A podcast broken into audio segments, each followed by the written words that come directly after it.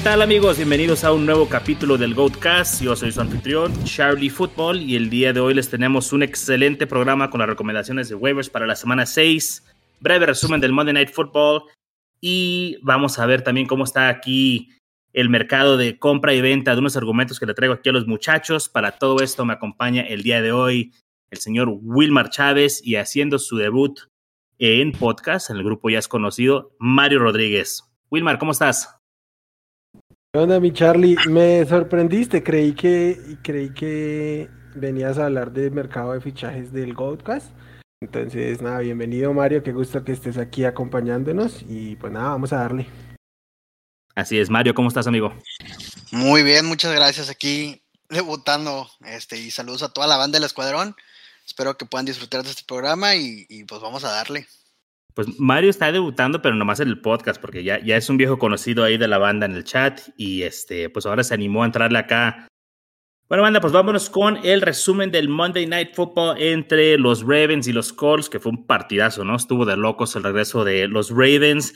Y pues así rapidito, pienso que pues, los, los jugadores matones, ya sabemos quiénes fueron, Lamar, uh, Mark Andrews, Hollywood Brown y Jonathan Taylor por fin ya se sacudieron ahí un poquito Lamar y Andrews este estigma, ¿no? De que no estaban cumpliendo. Jonathan Taylor uh, cumpliendo también. Creo que si había una ventana para comprarlo, pues se acaba de cerrar ya con esta performance. Y Hollywood Brown, pues sigue destacando, ¿no? Nada más porque tuvo un juego ahí con dos drops, pero realmente eh, ha tenido una muy buena temporada. Uh, Mario, este, no sé si tuviste la oportunidad de ver el juego completo, pero Ah, ¿Qué impresión te llevas de la producción que tuvieron Lamar y Andrews? 40 puntos cada uno de estos jugadores. Me tocó verlo por partes. Eh, yo creo que, pues digo, el desempeño de los dos, pues no se puede dejar en duda en ningún momento. Y pues yo creo que hasta Lamar ya empezó a callar bocas. Se cuestiona mucho el tema de que no tira nada por pase. Ya vimos que sí. Si no me equivoco, tuvo cuatro touchdowns por pase. Y bueno, el mayor beneficiado en este, en este partido pues fue Andrews, ¿no? 40 puntos, yo creo que nos mató en, varias ligas, por lo menos a mí en lo personal sí me mató en un par, pero pues no se puede dudar de ni de Lamar ni de Andrews en estos momentos. Imagínate, produjo 504 yardas de ofensiva Lamar Jackson, 442 por pase, 62 por tierra. Es una verdadera máquina, ¿no, Will? Es un animal. A mí afortunadamente no me mató Lamar Jackson, no lo enfrenté en ninguna liga, curiosamente. Y sí, en cambio, lo, lo tenía en muchas, muchas ligas. Este, lo estuve drafteando mucho porque era como el último de estos cinco corebacks y que para mí era los primeros, entonces siempre le vi value. Eh, sí, y la explosión de Mark Andrews, probablemente de todos estos jugadores que te hacen 40 puntos, el, el del Mark Andrews puede ser el que más value te dé por el tema de la comparación, ¿no? La comparación con el Tiden de tu rival, tranquilamente son 37 puntos de más que hiciste. Así es, estuvo de locos. Bueno, también hubo un par de jugadores que tuvieron juegos muy buenos, bastante cumplidores, fueron Michael Pittman y Carson Wentz. Pittman creo que viene a, más, ¿no? Su producción ya está empezando a igualar su volumen. Creo que es el único pass catcher que queremos tener de, de Indianápolis y, pues bien ahí. Y Wentz ahorita para las semanas que se vienen con, con los Vice creo que nos puede ser servicial ahí de repente.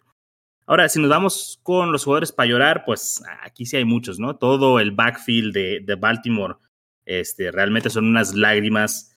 Uh, Will, ¿qué estamos haciendo ahorita? Creo que habíamos mencionado en la previa que no queríamos nada de este backfield solo se confirma, ¿no? Estuvo Tyson Williams de inicio y pues, no, o sea, no pasó nada, realmente no genera nada este, este backfield. Nada, de hecho se les rompió la racha que traían de juegos corriendo para 100 yardas, así se les para la, la racha y no llorando como Big Fan yo. sí, no, realmente muy complicado, el GameScript no estuvo tampoco, apenas pudieron correr en 11 oportunidades estos corredores y estuvo muy, muy dividido. Eh, entonces, hay que pasar de ellos. Aunque vuelvan a juegos explosivos corriendo, no se puede confiar en, en ninguno. Sí, otro jugador para llorar uh, de los Colts, Naheem Hines, jugador que yo tengo muchos en mis ligas, sobre todo PPR, pues sí fue decepcionante, ¿no? Su desempeño solamente tuvo 1.8 puntos y pues vaya, se, se, empieza a enfriar este jugador, está, eh, me está empezando a dar miedo meterlo. Mario, uh, de los wide receivers, aparte de Pittman, aparte de Marquis Brown, completamente nadie alineable, ¿no? De estos equipos. O sea, Paris Campbell, Zach Pascal, Sammy Watkins o, alguno de estos te gustaría rescatar. Realmente, si es liga muy profunda, probablemente sí.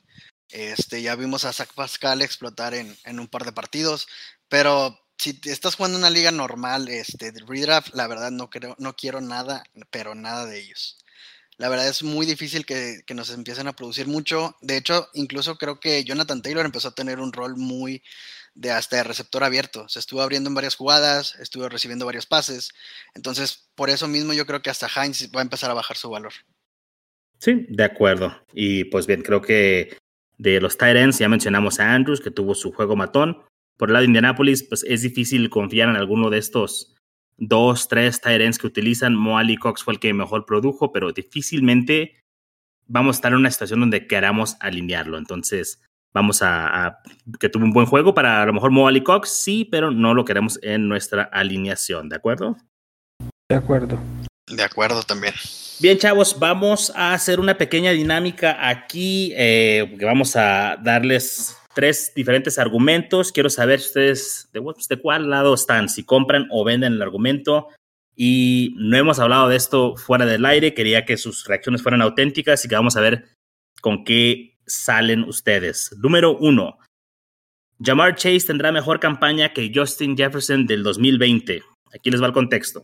Eh, Justin Jefferson tuvo 88 recepciones, 1.400 yardas, 7 touchdowns un total de 273.2 puntos. Uh, Jamar Chase al momento tiene 23 recepciones, 456 yardas y 5 touchdowns, lo que suman 98.4 puntos. Extrapolándolo tendría 314 puntos, pero pues sabemos que no se puede a lo mejor nada más extrapolar esos puntos.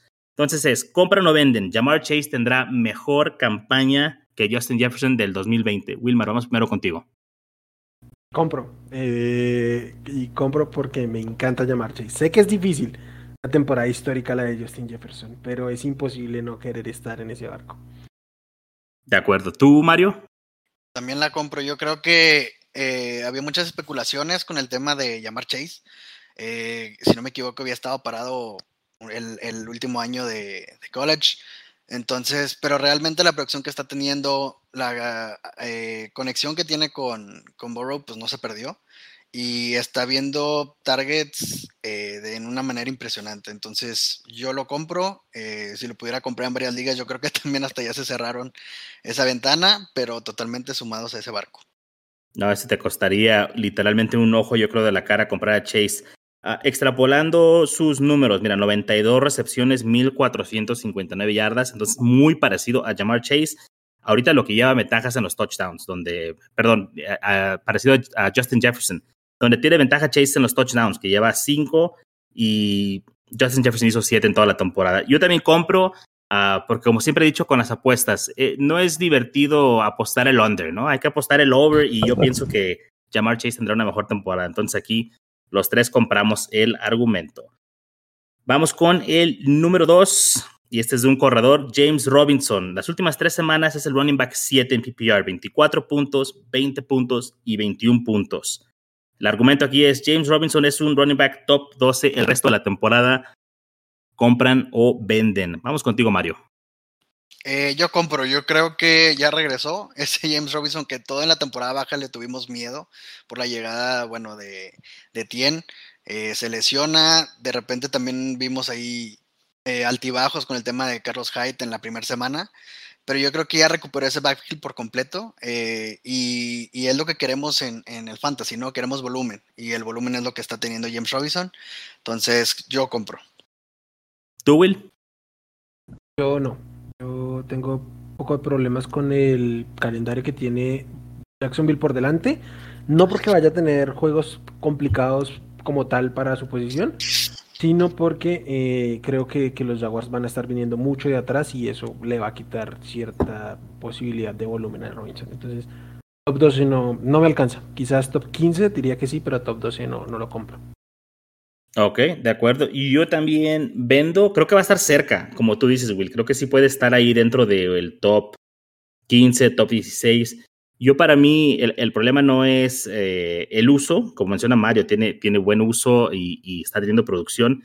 pero creo que son los running backs que van a venir de atrás hacia adelante, ¿no? En cuestión de conforme vaya avanzando la temporada y pues los van a terminar rebasando a James Robinson. Yo pienso que si bien es mucho más servicial de lo que pensamos hace tres semanas, no creo que le alcance para un top 12, o sea, no es en detrimento a lo que hace, pero creo que no le alcanza para, para estar dentro del top, así que yo también vendo. Ahí vamos con un 2 a 1 ahí en contra de Mario.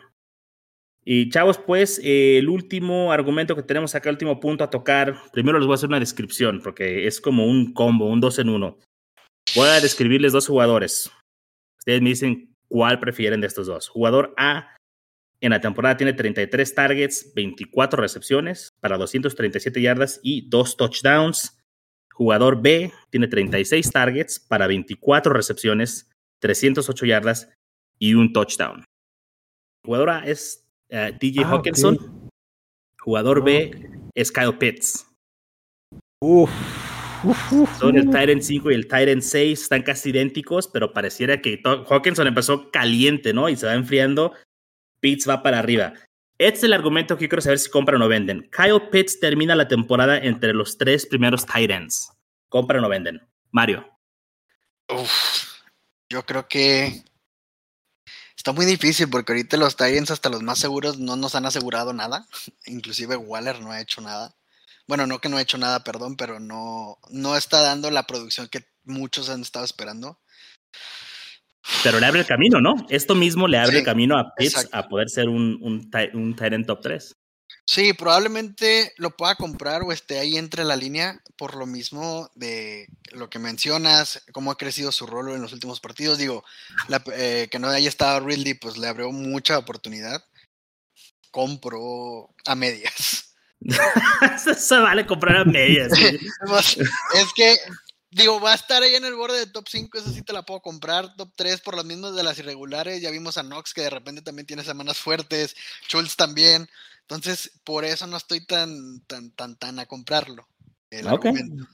Ok, ok, se, entiende. Entonces, vamos a poner que Mario vende. Mario no está seguro, por ende vende. Wilmar, ¿tú qué haces? ¿Compras o vendes? La pregunta puntualmente es si terminan en el top 3. Sí. Eh, yo voy a decir que no. También vendes. Es que hay demasiado valor en que no pase. es, dinámica apostar, no voy a apostar por tres cuando tengo la oportunidad de, tan grande de decir que no. Entonces, eh, voy a decir que no, pero sí va a terminar arriba de TJ Hawkinson. O sea, apuesta porque queda por encima de TJ Hawkinson.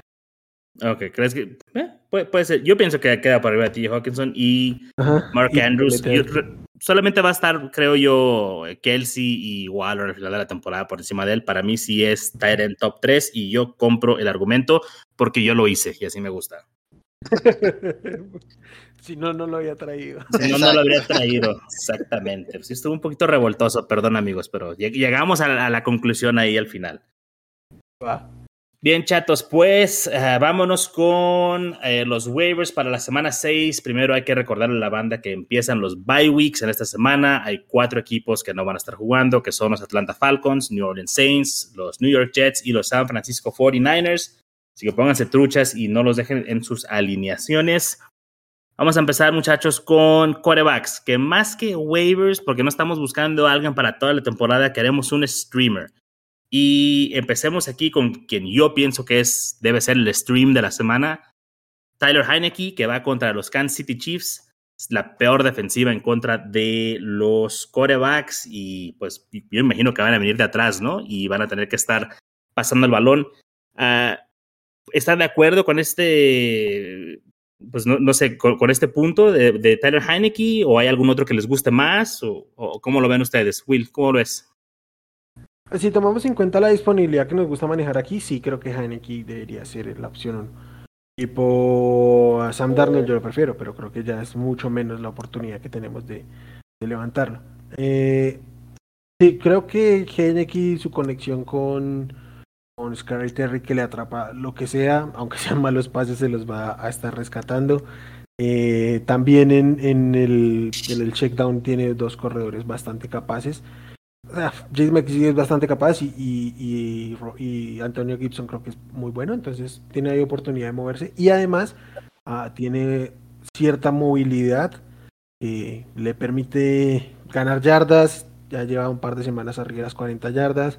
En una de esas se puede colar en zona de anotación si es que el caso están por ahí. Entonces, sí, creo que como opción de, de streamer es bastante, bastante interesante. ¿Tú, Mario, te gusta Heineken contra Kansas City o preferirías otro coreback? Sí, por el tema de la disponibilidad, yo creo que sí. Eh, tiene buen match. Eh, ya vimos, digo, no comparamos los equipos, pero ya vimos lo que pudo haber, eh, hacer Allen contra esa defensiva, que fue una fiesta para él. Y, y, sobre todo para la gente que se le lesionó a Russell Wilson, yo creo que es buena opción. Este, sobre todo por porque les puede sacar el partido y digo, pues ya después buscarán qué hacer, ¿no? Pero yo creo que puede ser buena opción. A otro que no le quitaría el ojo encima, esta, esta semana descansa, perdón, sería Lance. Yo creo que la primera semana no le fue tan mal cuando jugó medio partido. Eh, la segunda no le fue tan bien. Eh, yo creo que también fueron las circunstancias del partido, pero tampoco quitaría el, el dedo del renglón con, con Lance. Pero tú ya estarás levantando a Trey Lance para la semana 7, Mario, porque descansan en la semana 6. Ah, no, claro. Sí, exacto, exacto. Te estás adelantando pues de una vez para que ya vayan viendo los, los waivers de la siguiente semana. Estás aplicando la chilanguilla. No, fíjate, yo platicaba con Wilmar fuera del aire más temprano precisamente eso, que yo a veces me fijo en algunos jugadores que descansan, que seguramente no van a estar ahí en la mira de nadie y, pues trato de tomarlos una semana antes. No sé si lo haría con Lance, no aún, sobre todo porque yo soy de los que piensan, creo que Will comparte, que cuando Garapolo esté listo para regresar, él va a ser el titular. Entonces creo que tendríamos que estar muy viendo muy de cerca esa situación, ¿no? De acuerdo. De acuerdo. Ok, chavos, otros dos que yo pienso que pueden ser viciales, como mencionaste la lesión de Russell Wilson, creo que Gino Smith contra Pittsburgh, creo que así como en caso de emergencia, si no puedes tomar a Tyler Heineke, creo que puede ser Gino Smith una opción decente, no lo hizo mal el jueves, entrando en frío, entonces creo que puede funcionar ahí. Y uh, Carson Wentz, creo que Carson Wentz contra Houston es una, pues puede ser un partido pues no fácil, no a modo, porque es divisional y tienden a ser difíciles, pero creo que te puede sacar ahí un juego de unos 15, 16 puntos y pues ahorita nada más lo que necesitas es pasar las semanas, ¿no? ¿Hay algún otro que, que no haya mencionado que creen que se pueda usar? Mm, no. Sí, no, ya no mucho. No, exacto. Sobre todo, como ya vienen las semanas de bye, hay gente que ya se adelantó, ya agarró a varios quarterbacks, entonces en tema de disponibilidad no creo que haya más. Sí, hay muchos que de hecho... Sí. Pena, Charlie. Que lo otro es que este, los corebacks que descansan, tampoco es como que tengas que buscarles un reemplazo. O sea, difícilmente son tus corebacks titulares. Matt Ryan, Winston, Zach Wilson. Sí, sí, sí, es, es, muy difícil. Y hay personas que desde que draftean ya están cargando con dos quarterbacks en su roster, ¿no? El, el anti-Wilmar, básicamente pero e, eso a veces hace que haya menos posibilidad. Pero yo pienso que Tyler Heineke debe estar ampliamente disponible en sus ligas y yo para mí me iría con, con, este, con este quarterback. De acuerdo. Chavos, vamos con los uh, running backs, los waivers aquí, pues creo que los suplentes de los que se lesionaron, ¿no? El suplente de Chris Carson, suplente de Clyde Arcelor, suplente de uh, Saquon Barkley, estamos hablando de Alex Collins, Daryl Williams y Devante Booker. Wilmar, vamos primero contigo. Ninguna de las lesiones es como para que se acabe este una pues, que va a ser el waiver del, del año o así o algo así. Creo que es un tema de, de talento y de oportunidad porque este con la lesión de Russell Wilson creo que deben correr y por eso creo que va a tener volumen. Pero en el momento que regrese Chris Carson Chris Carson va a volver el, a ser el amo y señor de ese backfield Ok, de acuerdo. Mario, para ti, ¿cuál de estos tres te gusta más para, para un waiver? Sí, igual el tema de Alex Collins, yo creo que es el, el que nos podría dar un poquito más de valor. Eh, digo, yo estoy investigando, no, no, no, sé si ya se determinó el tema de la lesión de Carson en tema de semana, según yo era un día a día, pero no han definido en su totalidad. Entonces yo le vería un poco más de valor al tema de Alex Collins. Como dice Wilmar, este, también con el tema de lesión deberían de correr un poquito más. Eh, incluso no tuvo mal volumen, tuvo 15 acarreos, 47 yardas, tuvo un par de, de catch que también pues en, temas de pipier nos da un poquito de valor. Y yo creo que después a lo mejor me iría por ambas son rentas, a lo mejor un tema de Booker, creo que Booker estuvo casi en el 80% de snaps eh, desde que se salió Barkley, entonces yo los acomodaría de esa manera, Alex Collins, Booker y luego Darrell Williams. Ok, yo nada más eh, sí pondría a Williams por encima de, de, Collins porque creo que el uso si bien a lo mejor no es llamativo, pero el uso de Daryl Williams va a ser similar al uso que tenía Clyde edwards pero pues vaya, no, era algo como que estábamos muy emocionados por tener, ¿no? Pero como mencionan, son rentas, no es, eh, no son jugadores por los que rompería ahí la, la alcancía, ¿no? Y gastar más de, de 15 o 18, como dice Wilmar. De hecho, incluso no sé si pueda pasar, pero no poner nada por ellos y ver si te los llevas por cero o por uno y, ver qué pasa. Pero es una semana un poquito pobre para, para running backs. Y una opción un poquito más deep, uh, que a mí me gusta mucho, bueno, tal vez porque es el equipo al que yo sigo, pero Khalil Herbert. Creo que Khalil Herbert tuvo un buen juego en contra de los Raiders, si bien no anotó, pero tuvo más snaps, tuvo más acarreos y más yardas que Damien Williams, pero él tuvo el touchdown. Entonces, quiero pensar que va a ser más tiempo compartido de lo que pensamos ese backfield. Si bien no lo vas a levantar para alinearlo, por eso menciono que es para una liga a lo mejor más profunda o donde tengas muchos flex, creo que hay que tener un ojo ahí en Khalil Herbert. Ah, creo que habíamos platicado de esto antes, ¿no, Mario? Sí, sí, sí. La verdad tuvo, bueno, a mí me sorprendió ya que después vi el tema de los acarreos, tuvo 18 acarreos con 75 yardas. Y si no me equivoco, aún así, aunque Williams haya anotado, él tuvo varias oportunidades eh, en red zone. Entonces, como dices, en ligas profundas este, va a haber mucha oportunidad de que se pueda usar este, y sin problema. Eh, de aquí a que regrese este, Montgomery, yo creo que sí puede tener unos buenos partidos. Sí, el único problema que yo le vi es que tuvo cero targets, pero este puedes dejar que corran los waivers, que todos hagan su, o sea, gasten sus fabs, que suelten a sus jugadores y lo puedes tomar gratis probablemente Kyle Herbert. No, no creo que nadie lo vaya a levantar. No, nadie lo va a levantar porque nadie toma en cuenta eso. Todo el mundo piensa que Damian Williams eh, es el caballo de batalla. Exacto. Y, la verdad, hay que meterse un poquito a los números para identificar que no es así. No son solo carreos, o sea, estuvieron prácticamente. Este, Kyle Herbert tuvo más snaps que, Damian Williams. Damian Williams, evidentemente, corrió más rutas eh, en jugadas de pase, pero pues porque es su rol. Y venía siendo, en parte, si bien no su rol, sí tenía un involucramiento aéreo aún en la presencia de Montgomery, entonces es normal. Mientras que, pues, Herbert, pues, es un poco limitado en ese, en ese rol. Pero. Eh, el, rol de, línea de gol, pues obviamente lo, puede tener Herbert y creo que el tema de los acarreos, por una cuestión lógica, podría tender a, crecer en, del lado de Herbert que no de Williams por un tema de edad y de proyección. De acuerdo. ¿Algún otro running back que se nos haya pasado por ahí? Porque realmente creo que está muy, muy pobre esta semana para los waivers. Mm, no, creo que no. Creo que no. Yo tampoco. Por ahí, en caso nada más de, emergencia, igual y tener a los Jeremy McNichols este, estasheados para los equipos, pero pues igual y para qué quemar un, un lugar de tu roster, ¿no? Un jugador que no vas a usar hasta que no se lesione a alguien. O sea, creo que sí hay otros running backs que podrían ser relevantes, pero que en este momento pues no lo son. Entonces, creo, que, un, un, running back a tener en la mira que si está disponible seguramente también lo van a poder dejar pasar sin, necesidad de meter waiver porque la gente no va a estar muy pendiente de él, es Michael Carter. Eh, seguramente su disponibilidad debe ser menor a la que los nombramos, pero échenle el ojo porque eh, no para alinearlo, obviamente está en, bye week, quizás tampoco en semana 7, pero sí es un jugador que hay que tener en roster porque su, su rol va al alza. Sí, justo está en el límite este que consideramos nosotros para, para el programa de los waivers. Está disponible en 40% de las ligas y si se quieren adelantar una semana y aplicar ahí la de Mario de, para, la semana 7, creo que Michael Carter es un buen candidato para, para hacer eso, porque sí va a la alza en, ese equipo. Digo, sigue siendo a lo mejor una ofensiva modesta, pero es un, running back uno, ¿no? De, un equipo ah, profesional. De acuerdo. Y otro que, running back uno, pero creo que su uso también va en alza y por eso no el, en el programa de recap del domingo les dije de vender a Aaron Jones, pues es AJ Dillon que está siendo ahí involucrado, que tiene el talento suficiente para mantener cierto rol y que en caso de que le ocurra algo a Aaron Jones, este tipo puede ser top 15 sin ningún problema. League winner, ¿no? Ese sí es un, jugador que creo que heredaría completamente el volumen de uh, del jugador que se lesiona, ¿no? O sea, si se lesiona Jones, eh, Aaron Dillon, digo, perdón, AJ Dillon es perfectamente ahí un league winner para mí. De acuerdo. Chavos, vámonos con los wide receivers y aunque no lo creas, Will, eh, tu muchacho cumple con el perfil y este, pues abro el foro para que nos platiques un poquito de él. Platícanos de tu romance, güey, que tienes con Hunter Renfro.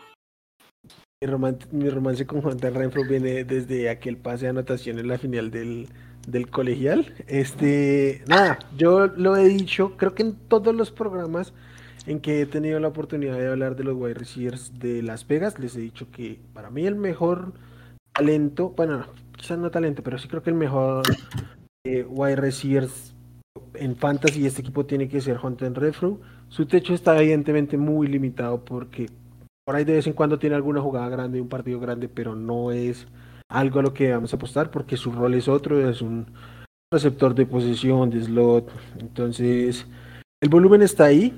Eh, Renfro, sus, targets no bajan de 6 eh, eh, constantemente. En, en, una ofensiva donde poco se mira a los, a los receptores, pero evidentemente es el que destaca. Los otros sueltan balones, no completan sus rutas. Entonces... Les pegan en la cabeza. Literal. terrible lo que hacen. Eh, creo que este puede ser un, que te, una versión como más pobre de lo que fue Cold Beast del año pasado. Tiene tantísimo volumen, pero tiene un volumen constante, además de unas manos muy seguras y unos targets también muy seguros. Entonces, sí, creo que en formatos de half y, PPR, que pues ya todos tendemos a ese tipo de formatos, tiene valor. En semanas de waivers, bastante más. Y creo que con Denver, mmm, en su rol de slot puede, puede tener un buen impacto. De acuerdo. Y tiene 10 o más puntos cada una de las semanas, 5 más recepciones, 6 o más targets. Entonces está involucrado. Si bien, como mencionas, el techo es un poquito limitado, pero creo que hay un piso bastante seguro para ese tipo de ligas. Sí. Y además de ser el mejor receptor de su equipo, también es el mejor safety de su equipo. También. Entonces, cuando vuelvan a jugar ahí este, dos vías, special teams, todo esto, Hunter Renfro, si les dan puntos extras por jugar de safety, este es el mero mero, es el número uno. Bien, otros que tenemos aquí, Kadarius Tony, que pues, no sé si tuvo una lesión o estaba en algo de precaución, quiero hacer una tomografía, uh, pero está jugando muy bien, creo que para sorpresa de por lo menos mía y creo que de Wilmar también. Pero uh, no sé si este jugador es algo alguien que tú seguías, Mario. Eh, no hemos hablado mucho a lo mejor de Tony entre nosotros, pero se ha visto bien los últimos dos juegos. ¿Te arriesgarías con él? Esa es la cosa. Eh, yo creo que Tony, eh, Tony, perdón, ha tenido la oportunidad por el tema de las lesiones que ha habido en, el equipo. la verdad, yo, yo era fiel este, con el tema de que Golady por fin podría explotar. ¡Oh! Este, exacto. pero, pero yo creo que que te podría servir algunas semanas. Hay que estar monitoreando el tema de las lesiones. Yo creo que es alguien que puede perder un poco el papel que está teniendo ahorita.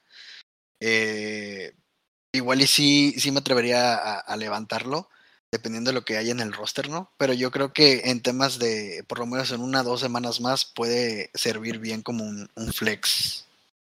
Puede ser un, flex con mucho upside, ¿no? Un flex que si necesitas eh, y un jugador divertido, como siempre dice Wilmar, pero difícil de confiar. Digo, solamente tuvieron que lesionarse como cinco o seis receptores para que él tuviera la oportunidad. Y pues esto lo hace un poco difícil, pero uh, yo no gastaría mi prioridad en él, no gastaría Fabs en él, a lo mejor uno nada más para ganar el desempate. Y si tengo un equipo ya relativamente competitivo para tenerlo en mi banca y para tener esos juegos con upside, esos juegos donde necesitas que alguien te haga muchos puntos, quizá. Pero de ahí más no, no me veo realmente levantándolo, no soy muy fan. Mm, ¿Tú qué harías en el caso de, de Tony Will? De acuerdo, estoy de acuerdo contigo prácticamente en todo. Creo que como estás ahí puede ser. O sea, sí veo que tiene que estar en, en, en rosters, incluso de las ligas más casuales, porque difícilmente hay tantos receptores mejores que él. Y pues el volumen que ha tenido estas dos últimas semanas eh, le dan cierto respaldo. A mí me sigue preocupando, yo lo veía muy similar a John Ross y aún John Ross mantiene más, más snaps, más rutas corridas y eso, entonces creo que un poco los targets disimulan estas estadísticas como un poquito más especializadas, entonces obviamente eso tiene que tender a una regresión, no, no va a estar superando por, tan amplio margen eh, los targets, además porque desde, desde que estaba como prospecto sabíamos que tenía dificultad para generar ese tipo de oportunidades. Eh, yo creo que tiene que tener una regresión, pero pues sí lo veo, este, es que tiene que estar en roster. Les, les tengo una pregunta que tal vez mejor y es, ¿qué harían con él en, en Dynasty? ¿Irían a buscarlo de alguna manera? No, Yo para mí no. Yo, yo lo tengo en un Dynasty, un solo Dynasty y estoy preparado para venderlo. Porque creo que es el pico de valor. ahora. Sí, de acuerdo. Eh, yo tampoco lo compraría. Este, como dice Charlie, yo creo que buscaría venderlo y acomodarlo y, y a lo mejor con alguien que me pudiera dar más upside durante los siguientes años. Ah, de acuerdo. No, estoy en el mismo barco. Ok, entonces si alguien busca a Kadarius Tony, pasen aquí a las oficinas de Wilmar, de Mario o de Charlie y con gusto le hacemos el trámite. Uh, uno más, amigos. Este es un tipo de stash, es un waiver que no vamos a necesariamente utilizar quizá de inmediato, pero es Rashad Bateman. Uh, lo estamos recomendando aquí porque pensamos que hay que anticiparnos a el breakout, si es que hay uno, y no estar después peleándonos o gastando nuestros fabs o prioridad innecesariamente. Creo que Rashad Bateman es un jugador que podemos, al igual que, Tony, como mencioné, si tienes un equipo competitivo, puedes votar a alguien, tenerlo en tu banca y esperar ya vimos que Lamar sí puede pasar el balón. Lamar sí puede pasar el balón. Ese es el mito de que no lo puede pasar, mito. Entonces, este, puede que produzca ahí con Bateman. El problema creo que está sucediendo que esperábamos menos de Hollywood Brown y que en cuanto llegara Bateman, en cuanto lo soltaran, él iba a ser el uno. Y ahora ya no, ya no pareciera eso, ¿no, Will? Eh, sí, es que Hollywood Brown siempre nos ha quedado de ver, como tal vez se pedía más de lo que podía en algún momento, pero realmente ha tenido una excelente temporada. Salvo ese par de drops que tuvo, o sea, si no fuera por eso, estaríamos diciendo que es una excelente, excelente temporada la de, la de Marquis Brown, y pues yo la veo así. Entonces, evidentemente un, un wide receiver novato tiene que llegar él a ganarse sus targets, no es que se los van a dar porque sí. Y pues ya lo hemos dicho aquí, para otro tipo de casos, los receptores tienen que ganarse sus targets. Y en, y en, y en Baltimore, pues tras del hecho, normalmente suelen ser más pocos esos targets que, que en otros equipos. Entonces, sí, creo que hay que tratar de levantarlo y tenerlo ahí guardado, aunque yo creo que esta ventana de levantarlo va a estar más abierta, o sea, va a estar abierta durante un tiempo más largo de lo que creíamos, digamos, la semana pasada o hace un par de semanas. Sí, puede ser. Uh, Fíjate que uno que no me animé a poner acá en la lista, pero se me ocurre ahorita, no sé cuál sea la disponibilidad, pero quiero mencionar uno más. Uh, Davonte Parker, que con Brissett había estado teniendo actividad, más que ahorita con la lesión, pues no jugó el juego pasado. No sé cuál sea el estatus de su lesión, pero creo que mientras esté Brissett, tanto Gesicki como Davonte Parker pueden ser este, utilizables. No, no sé si hay algún otro wide receiver que se me escape o que se les ocurra para, para waivers. Mm, no, Darnell Mooney, si está disponible, creo que debería ser prioridad incluso por, por encima de los que ya nombramos. Sí, si Darnell Mooney está disponible, va por encima de todos estos. El problema es que creo que ya no está disponible, entonces este, hay, que, hay que checar eso. De acuerdo. Bien, chavos, entonces vamos con los waivers para los tight ends. Mario, ¿por qué no empezamos contigo? Hay un jugador que te, te trae loco, ¿no? Desde, desde el temprano querías que lo incluyéramos en esta lista y es Dan Arnold. ¿Qué, qué le podemos ver aquí a Dan Arnold? ¿Qué, ¿Qué, es lo que te llama la atención? Eh, yo creo que sí está recibiendo buen número de targets. Eh, se hablaba en su momento cuando se me va el nombre, me podrían recordar el nombre que estaba, el que se lesionó antes. O'Shaughnessy. O'Shaughnessy, este, también se estaba teniendo utilización. Eh, el partido pasado Arnold tuvo 8 targets, 6 recepciones y 64 yardas. Yo creo que puede mantener un rol constante, alguien que no te va a dejar en ceros, un, como un este Ay, se me fue. Pero sí, o sea, no te va a dejar en cero. Como muchos, muchos bueno, Como la mayoría, ¿no? Pero, pero sí, es alguien que te va a asegurar por lo menos con los targets, este, unos 5 puntos, 6, 7, 8 puntos. Eh, el partido pasado dio para 12.4. Entonces, a mí en lo personal yo creo que, que, que, puede ser una, una opción en dado caso de que tengas un Tonian o algo así que no ha sido constante esta temporada. Ni me hables de ese, ni me hables de Robert Tonian. Una de las grandes decepciones, la verdad. Para mí. Yo creo que es algo que ya veíamos venir. Este. ¿Y por qué no me avisaron? deja tú, como quiera yo compré varios, pero este, es alguien muy dependiente con el tema de los touchdowns. Este, volvió con el Last Dance, ya sabes, este, casi todos los targets van para Adams. Entonces, no, ya, ya, ni para qué hablo con el tema del Tonian, porque no, no, no. feliz de aquí. pero Darnold sí es muy bueno, fíjate, este, a seis recepciones, 64 yardas, tuvo un fumble, pero pues este, están ahí los targets y creo que nos habían demostrado que querían utilizar el tight end, ¿no? En Jaguars. Creo que es un, un muy buen uh, waiver. Además va contra Miami, que está, pues es un buen match para los tight ends. Uh, Will, tú hay uno que te gusta aquí mucho, ¿no? Ricky Seals Jones, que fue el reemplazo de Logan Thomas. ¿Por qué este waiver es importante y por qué consideras, porque sé que lo consideras, por qué consideras que es el más importante tight end esta semana? Todos sabemos lo que está haciendo este Logan Thomas ahí, ¿no? Tenía volumen, tenía presencia en los momentos importantes del juego y además pues tenía la oportunidad de anotar. Ahora Terry McLaurin es difícil eh, confiar en cualquier otro receptor de este equipo. Y Ricky Seals Jones prácticamente vino a, emular el rol de el rol de, Logan Thomas. Tuvo presencia en 82, snap, 82 snaps, eh, 42 rutas corridas y 9 targets. Entonces esto evidentemente pues es muchísimo valor. Un solo eh, snap ofensivo no estuvo Ricky Seals Jones en la ofensiva del Washington Football Team. Entonces, pues nada, hay que tenerlo ahí porque cuando con este volumen y va a tener la oportunidad de anotar que sabemos que es lo que logra diferenciar a, los Titans en una buena semana. Y va contra Kansas City, que Dawson Knox lo hizo pedazos, y luego contra Green Bay. Entonces es un waiver que puedes utilizar un par de semanas. Creo que en ese aspecto eh, es muy servicial.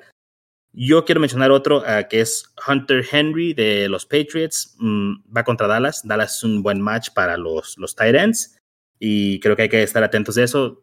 Siempre he dicho, cuando hay dos tight ends, realmente no hay uno, pero creo que Hunter Henry empieza poco a poco a, a demostrar que tal vez él es el que tiene más talento o el preferido o, o, no sé cuál es la situación, pero está produciendo. Entonces yo me iría ahí con Henry. Y eh, la peor defensiva en contra de los tight ends, que es Houston, si están muy desesperados y necesitan el upside de un touchdown, quizá puedan por ahí llevarse a Mo Ali Cox. No es muy recomendable, quizá, pero pues situación desesperada a veces llama para medidas desesperadas.